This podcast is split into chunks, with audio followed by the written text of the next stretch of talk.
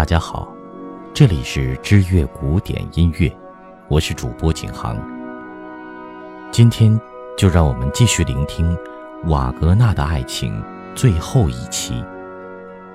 你为何总爱别人妻？马蒂黛是个极具手腕的女子，从她丈夫那里获得插足瓦格纳生活的机会。同时毫不隐瞒地跟丈夫分享一切，让丈夫相信自己的品德，相信他与瓦格纳之间是纯洁友谊。丈夫威珍东克因为太爱妻子了，嫉妒却纳闷找不到发脾气的对象，一次次向瓦格纳施以援手，从不为难他。那段时间，瓦格纳自己说：“我的头顶是晴空万里。”我的步伐是那么自然且宁静，这全依仗那位女子的清纯、崇高而感人的爱情。明娜凭着女人的敏感，察觉到些许异样。尽管瓦格纳向明娜表白不会遗弃她去和马蒂黛结婚，但明娜不是圣母玛利亚，丈夫在另一个屋顶下和别人的妻子享受欢愉。要自己保持平静，无论如何做不到啊！离婚最终成了唯一的选择。糟糠之妻，在瓦格纳的才华开始受世人赏识，甚至国王都成为其拥趸时，他却被遗弃了。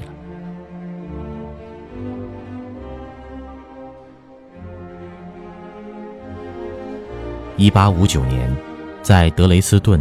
明娜写了这样一段文字：揣着难言的复杂情绪，我看完了瓦格纳的《李恩记》和《唐豪瑟》，我必须感到骄傲。这些歌剧以及让他一战成名的《漂泊的荷兰人》《罗恩格林》，都是在我们结婚之后不久完成的。对我而言，瓦格纳的作品可以分为前后各半期。上面提到的作品属于前半期，那里到处都是我的影子。可后半期，他的《尼伯龙根的指环》，尤其是之后的《崔斯坦和伊索尔德》，我不仅没能影响到他，甚至不允许我有插足的地方。离婚之后，瓦格纳对前妻也算仁至义尽。在经济与其他事务上尽职尽责，他定期送去巨额的生活费，关心她的健康，以各种方式对她表达思念之情。据说，在1862年，这对怨偶曾试图和解，但终究还是不欢而散。之后，明娜抱着病体和一颗受伤的心，过完了余生。一八六六年一月，死神把他带走了。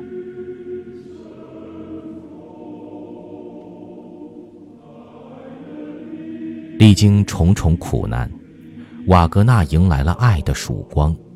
他终于遇到了最好的伴侣——李斯特的女儿科西玛·李斯特。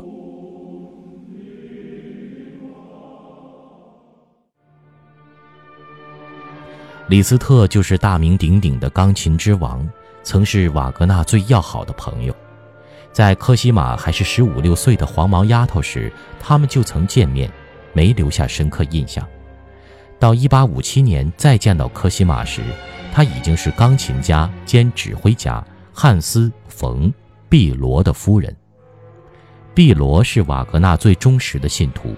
当然，他自己也是因为瓦格纳的推荐，才担任慕尼黑宫廷钢琴家兼指挥的。在瓦格纳眼里，科西玛是个有独特魅力的女人，有主见，敢担当。在多次接触中，当他意识到自己爱上瓦格纳，并自认为能够挽救瓦格纳时，就毅然承担了一切指责，容忍一切非难，跟碧罗离婚，献身给瓦格纳。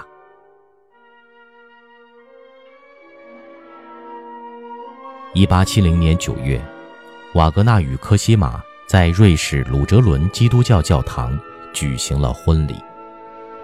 这件事，李斯特虽然没有公开表示支持，但他明确表示，他的心始终与女儿在一起。而碧罗也像威珍东克一样，没做出什么过激的行为，但他表示，换了别人，绝不可能。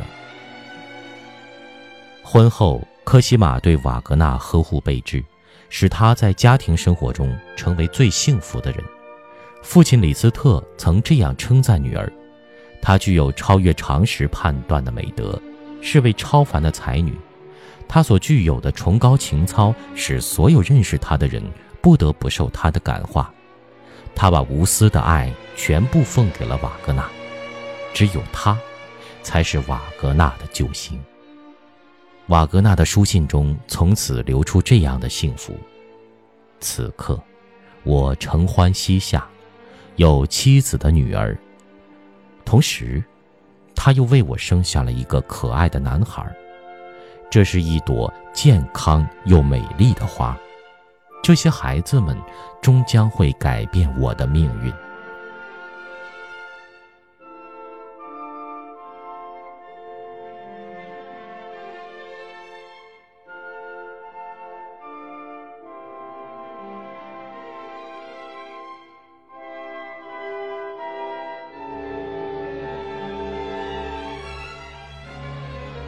瓦格纳的天性多变，对科西玛却至死不渝。一八八三年二月十三日，他安详地死在科西玛的怀中。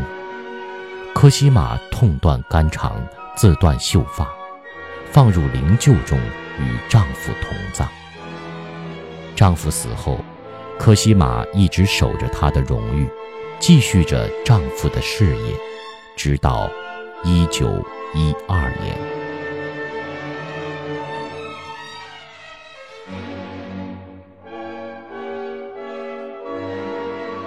瓦格纳的爱情，就为您分享到这里，感谢您的收听。